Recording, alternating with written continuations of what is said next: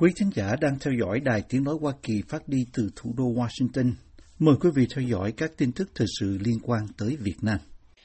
Lãnh đạo gốc Việt của một tổ chức dân sự đại diện cho cộng đồng Đông Nam Á ở Mỹ vừa thúc giục Tổng thống Joe Biden hành động để ngăn chặn việc trục xuất di dân Đông Nam Á và tái thương thảo một thỏa thuận giữa Washington và Hà Nội liên quan đến những di dân gốc Việt đối mặt với lệnh trục xuất.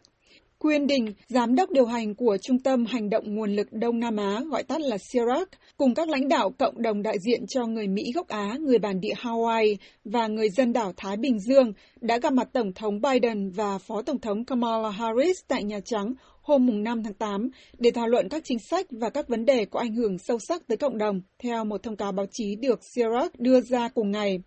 Nhiều vấn đề từ quyền bầu cử cho tới cải cách di trú cho tới thủ ghét người gốc Á được thảo luận tại buổi gặp mặt của các lãnh đạo cộng đồng với hai người đứng đầu chính phủ Mỹ. Một tuyên bố của Nhà Trắng đưa ra hôm mùng 5 tháng 8 cũng cho biết Tổng thống và Phó Tổng thống đã gặp mặt 13 lãnh đạo cộng đồng, gồm có bà Quyên, đại diện cho nhiều sắc dân gốc Á bản địa Hawaii và các đảo Thái Bình Dương, tại Nhà Trắng để thảo luận nhiều vấn đề bao gồm nghị sự của chính quyền nhằm xây dựng lại một nước Mỹ tốt đẹp hơn. Trong cuộc gặp này, Bà Quyên sinh ra trong một gia đình tị nạn người Việt, đã nêu lên tình trạng trục xuất người Mỹ gốc Đông Nam Á và sự cần thiết đối với chính quyền Biden phải hành động để ngăn chặn việc đưa họ trở về nơi họ đã rời bỏ đi. Theo thống kê của Sirac, kể từ năm 1998, hơn 13.000 người Mỹ gốc Việt, Campuchia và Lào đã nhận lệnh trục xuất cuối cùng, bao gồm cả những cư dân hợp pháp đang sinh sống ở Mỹ. Số lượng người Mỹ gốc Đông Nam Á bị giam giữ và trục xuất tăng cao dưới thời chính quyền Tổng thống Donald Trump và một dự luật cải cách di trú do 34 dân biểu của Đảng Dân Chủ tài trợ được đưa ra trước Quốc hội hồi tháng 1 năm nay, được kỳ vọng sẽ mở đường cho những người Mỹ gốc Đông Nam Á đã bị trục xuất có thể trở lại Mỹ hoặc đang trong quá trình chờ trục xuất có thể được ở lại Mỹ. CIRAC, tổ chức phi chính phủ ban đầu do những nhà hoạt động nhân đạo Mỹ thành lập năm 1979 để giúp giải quyết khủng hoảng di dân từ Đông Nam Á, là một trong 300 tổ chức ủng hộ và đang thúc đẩy cho dự luật này. Tại cuộc gặp với Tổng thống Biden và Phó Tổng thống Harris, bà Quyên đặc biệt thúc đẩy cho việc tái thương thảo hiệp định hồi hương song phương được Hà Nội và Washington ký kết nhằm bảo vệ những di dân Việt Nam khỏi bị trục xuất. Đây là một vinh dự khi được cảm ơn Tổng thống Biden và di sản của ông trong việc thông qua đạo luật người tị nạn 1980, trong đó cho phép gia đình tôi và cộng đồng người tị nạn của chúng tôi tìm được nơi trú ẩn an toàn ở Hoa Kỳ và chia sẻ sự đau lòng của những người tị nạn đó đang đối mặt với lệnh trục xuất cuối cùng vì những tội lỗi mà họ mắc phải thời niên thiếu trong hoàn cảnh nghèo đói nhiều thập kỷ trước. Bà Quyên nói và bày tỏ sự đánh giá cao đối với mức độ gắn kết và quan tâm của chính quyền Biden đối với các cộng đồng gốc Á trong vấn đề này.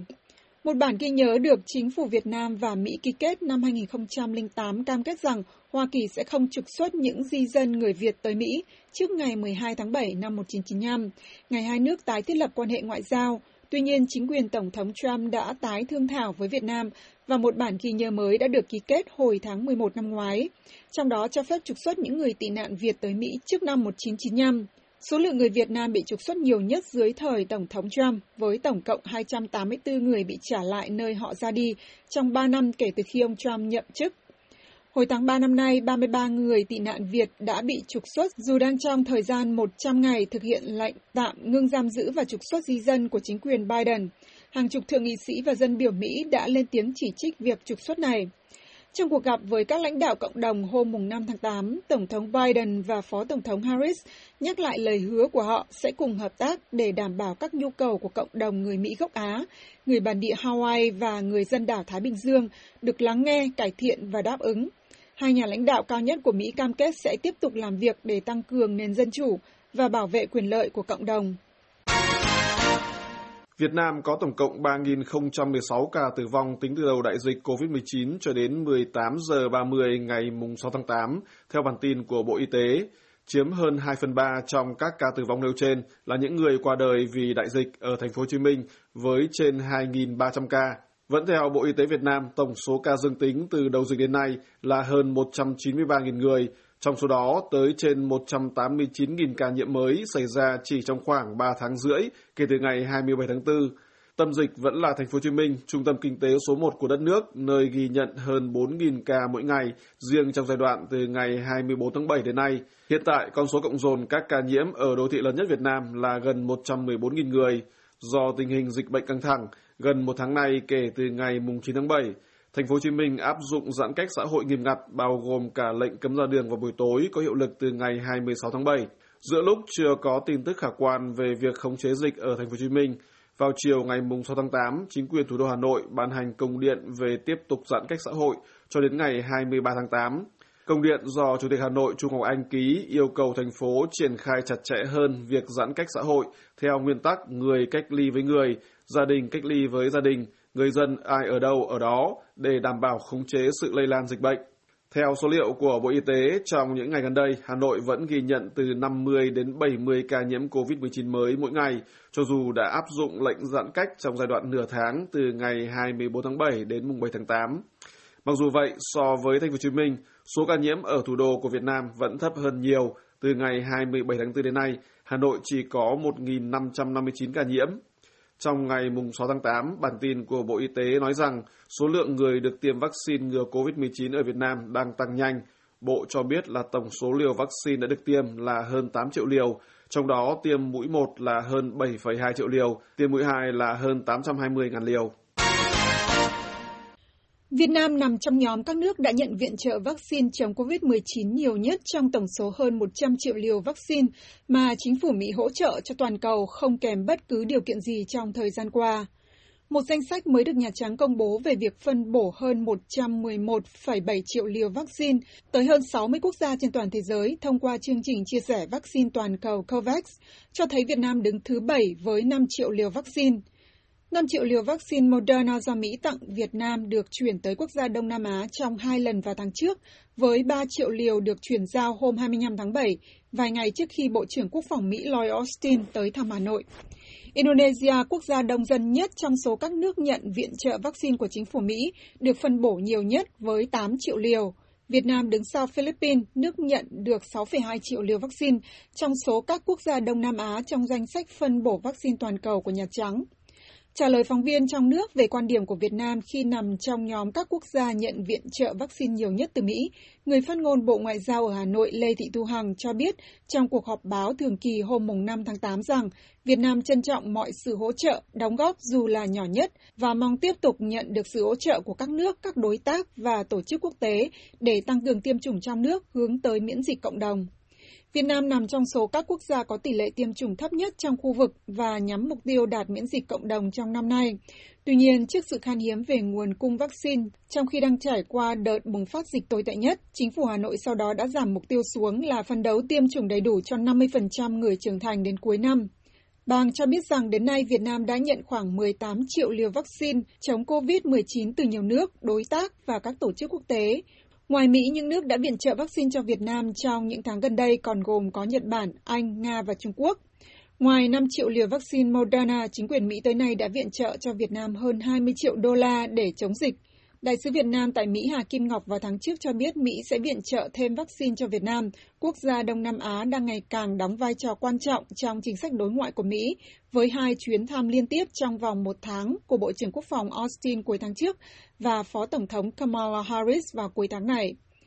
Với tổng cộng 111 triệu 701 nghìn liều vaccine gửi đến hơn 60 nước trên toàn cầu, chủ yếu gồm châu Á, châu Phi và một số nước Nam Mỹ, Nhà Trắng nói trong thông cáo báo chí khi công bố danh sách này hôm mùng 3 tháng 8 rằng đây là một cột mốc quan trọng khẳng định Mỹ là nước dẫn đầu toàn cầu về tài trợ vaccine COVID-19.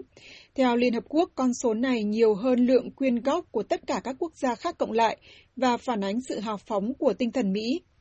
Tổng thống Biden vào tháng 6 cam kết hỗ trợ ít nhất 80 triệu liều vaccine từ nguồn cung của Mỹ tới các quốc gia trên toàn thế giới và hứa rằng sẽ tiếp tục chia sẻ chừng nào Mỹ có khả năng, đồng thời nói sự hỗ trợ của chính quyền ông không kèm theo bất kỳ điều kiện gì. Nhà Trắng cũng cho biết từ cuối tháng này, chính quyền Biden sẽ bắt đầu chuyển giao nửa tỷ liều vaccine Pfizer mà Mỹ đã cam kết để mua tặng cho 100 quốc gia có thu nhập thấp đang cần vaccine để tiêm chủng cho người dân trên toàn thế giới. Chi phí hỏa táng ở thành phố Hồ Chí Minh tăng cao nhiều lần giữa đại dịch so với trước đây, gây thêm nhiều khó khăn đau lòng cho các gia đình có người thân qua đời, theo phản ánh trên hai báo Pháp luật thành phố Hồ Chí Minh và Tuổi trẻ. Tính đến ngày mùng 6 tháng 8, con số thống kê chính thức của nhà nước Việt Nam cho thấy là riêng ở thành phố Hồ Chí Minh có hơn 2.300 người tử vong vì đại dịch COVID-19, chiếm đại đa số trong tổng cộng hơn 3.000 người thiệt mạng vì dịch trên cả nước. Một bài báo của tác giả Đức Hiền đăng hôm mùng 6 tháng 8 trên báo Pháp luật Thành phố Hồ Chí Minh cho hay là trong những ngày gần đây, nhiều gia đình có người thân mới mất ở một số bệnh viện rơi vào tình cảnh bị các dịch vụ tang lễ ép giá 30 đến 45 triệu đồng mỗi ca thiêu.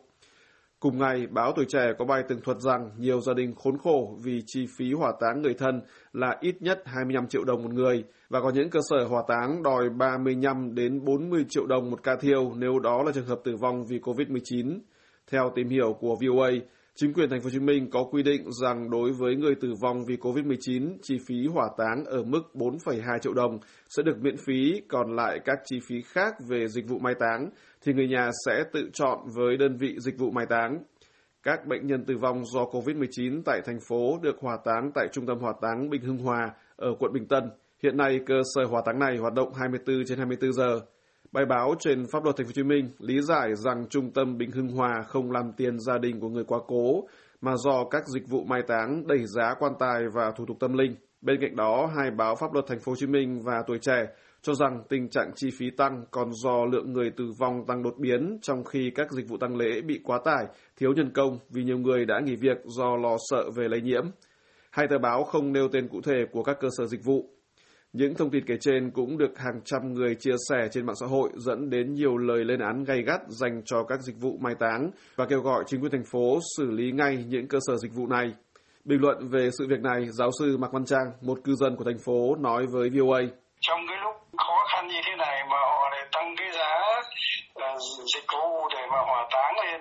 còn rút của người dân thì cái đó rất là dã man hết sức là đáng lên án. Cái đó thật là vô nhân đạo không thể chấp nhận được. Và phải trừng phạt. Nhắc lại khẩu hiệu chống dịch như chống giặc của chính quyền các cấp ở Việt Nam, giáo sư Trang đưa ra quan điểm rằng việc chính quyền để xảy ra tình trạng trục lợi ở các cơ sở tăng lễ là rất đáng tiếc.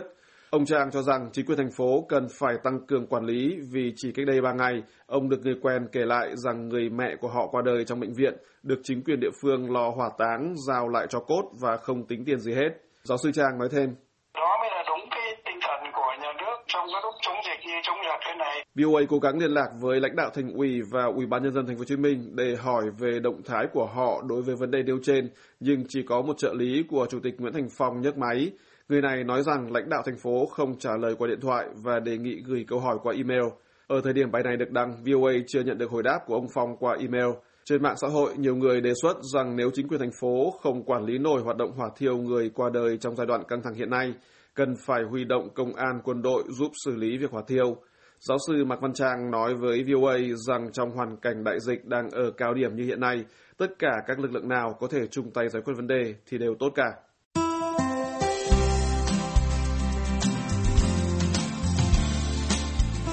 Buổi phát thanh Việt ngữ buổi sáng của đài VOA xin được kết thúc tại đây.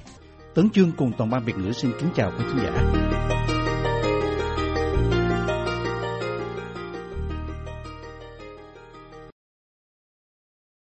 This program has come to you from the Voice of America, Washington.